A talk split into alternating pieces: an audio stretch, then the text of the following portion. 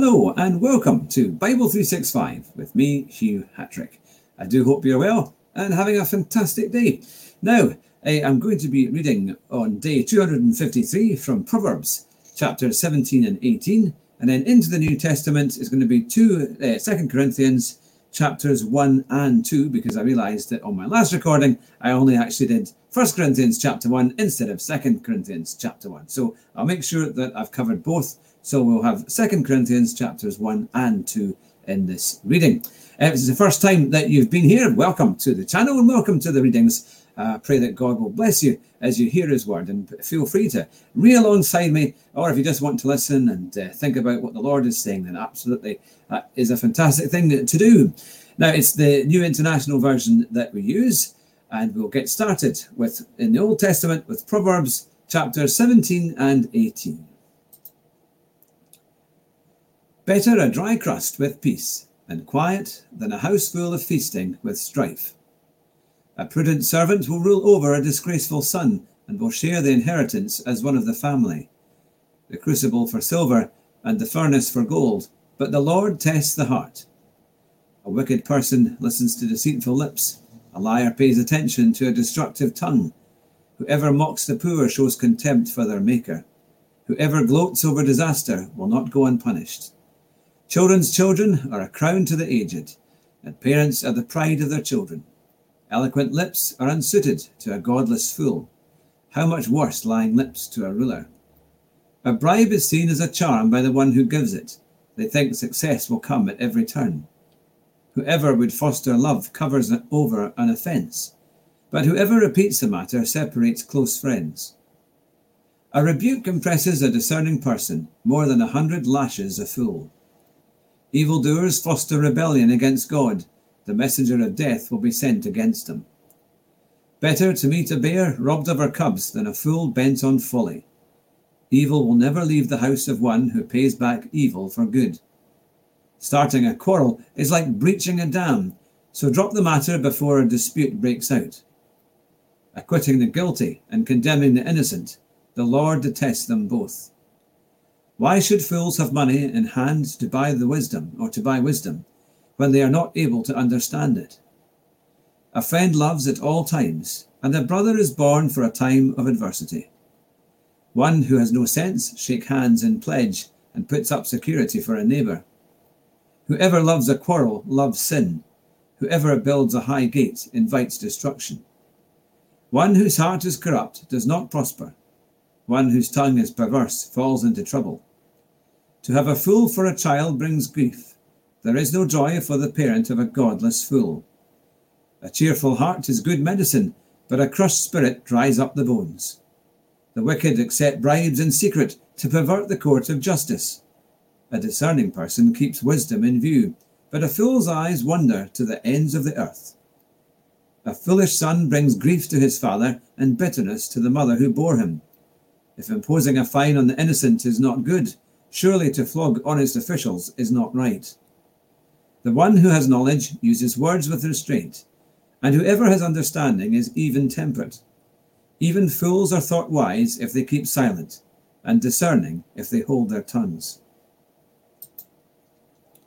Proverbs 18 An unfriendly person pursues selfish ends, and against all sound judgment starts quarrels. Fools find no pleasure in understanding, but delight in airing their own opinions. When wickedness comes, so does contempt, and with shame comes reproach. The words of the mouth are deep waters, but the fountain of wisdom is a rushing stream. It is not good to be partial to the wicked, and so deprive the innocent of justice.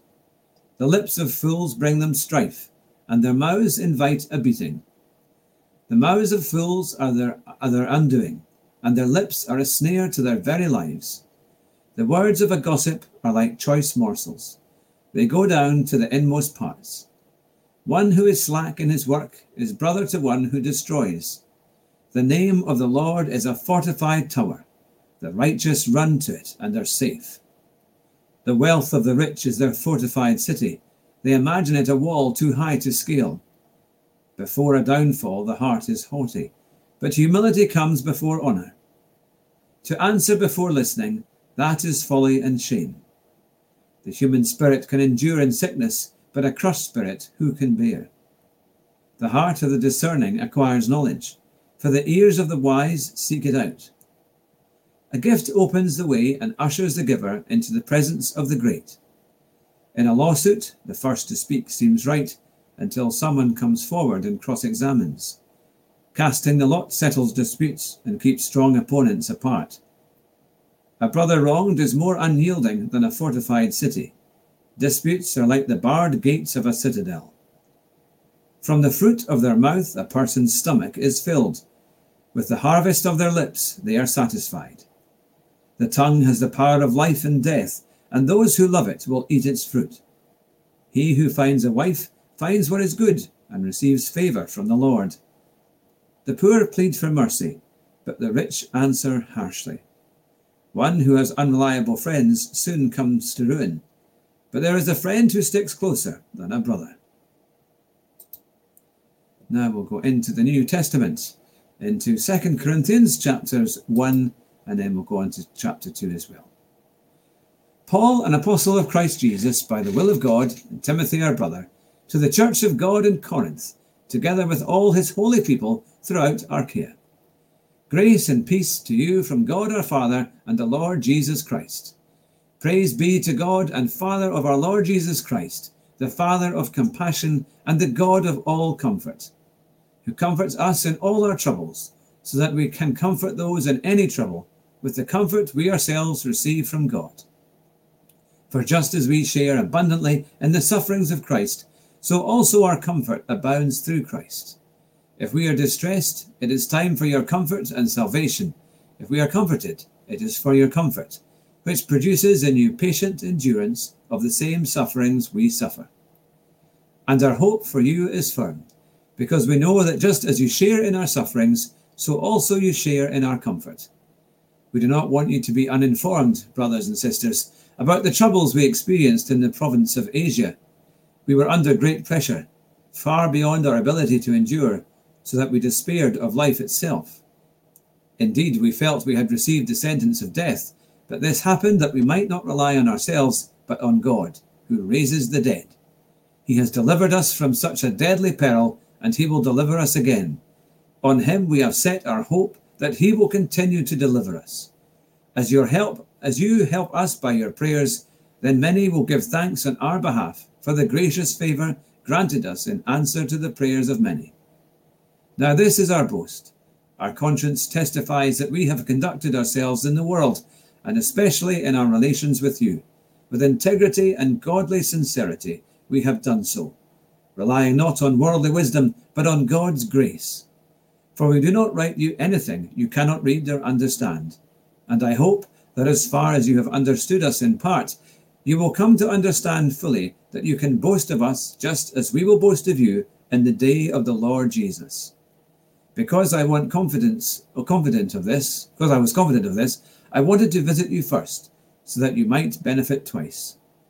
I wanted to visit you on my way to Macedonia, and to come back to you from Macedonia and then to have you send me on my way to Judea. Was I fickle when I intended to do this, or do I make my plans in a worldly manner so that in the same breath I say both yes, yes, and no, no? But as surely as God is faithful, our message to you is not yes and no. For the Son of God, Jesus Christ, who preached among you by us, by me and Silas and Timothy, was not yes and no, but in him it always it has always been yes. For no matter how many promises God has made, they are yes in Christ. And so through him the Amen is spoken by us to the glory of God. Now it is God who makes us who makes both us and you stand firm in Christ. He anointed us. Set his seal of ownership on us and put his spirit in our hearts as a deposit, guaranteeing what is to come. I call God as my witness, and I stake my life on it that it was in order to spare you that I did not return to Corinth. Not that we lord it over your faith, but we work with you for your joy, because it is faith you stand firm. Sorry, by it is by faith you stand firm. Second Corinthians chapter 2. So I made up my mind that I would not make another painful visit to you. For I, if I grieve you, Who is left to make me glad but you whom I have grieved? I wrote as I did, so that when I came I would not be distressed by those who should have made me rejoice. I had confidence in all of you, that you would also that you would all share my joy. For I wrote you out of great distress and anguish of heart and with many tears, not to grieve you, but to let you know the depth of my love for you. If anyone has caused grief, he has not so much grieved me as he has grieved all of you to some extent, not to put it too severely. The punishment inflicted on him by the majority is sufficient. Now instead, you ought to forgive and comfort him, so that he will not be overwhelmed by excessive sorrow. I urge you, therefore, to reaffirm your love for him. Another reason I wrote you was to see if you would stand the test and be obedient in everything. Anyone you forgive, I also forgive. And what I have forgiven, if there was anything to forgive, I have forgiven in the sight of Christ for your sake, in order that Satan might not outwit us, for we are not unaware of his schemes.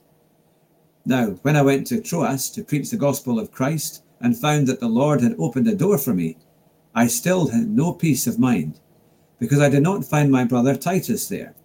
So I said goodbye to them and went on to Macedonia. But thanks be to God who always led us as captives in Christ's triumph, triumphal procession and uses us to spread the aroma of the knowledge of Him everywhere.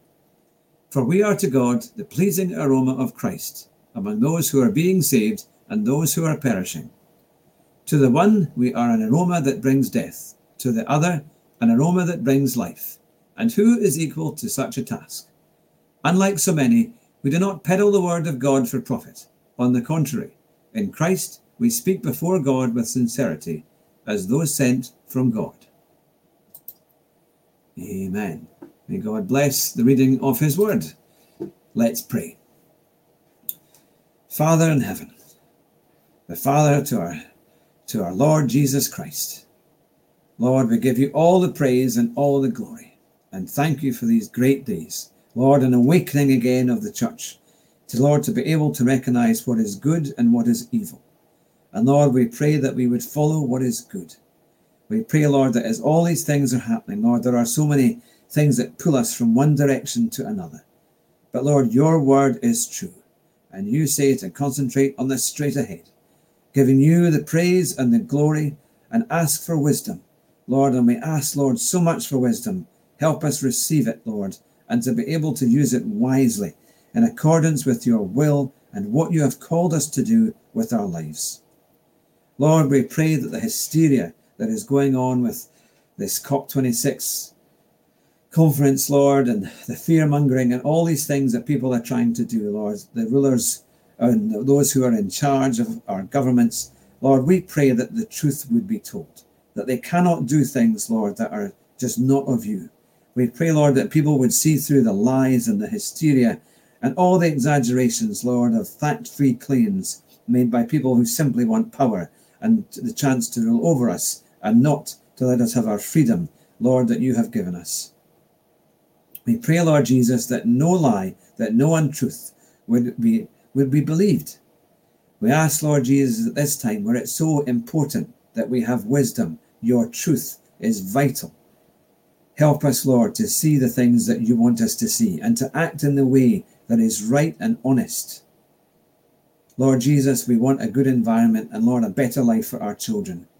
Lord, we want freedom. Lord, what you have given us in the West is something incredible, and we thank you for it. And Lord, today, as we come before you, we give our hearts to you, Lord Jesus. Lord, we ask that you would forgive us our sins. We truly repent of everything that we have done wrong, and we forgive anyone else, Lord Jesus, who has sinned against us. And we give you all the praise and all the glory.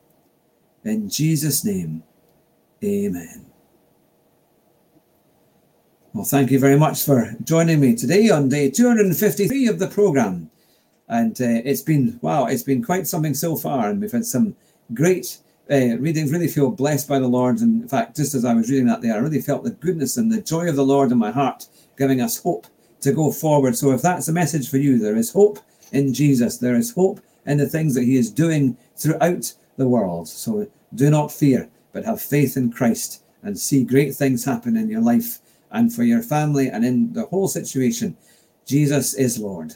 And may God bless the reading of his word and may God bless you as you go on to your work and your life today. It's been a pleasure and I'll be back very soon with more readings. Take care and I'll speak to you very soon. Bye just now.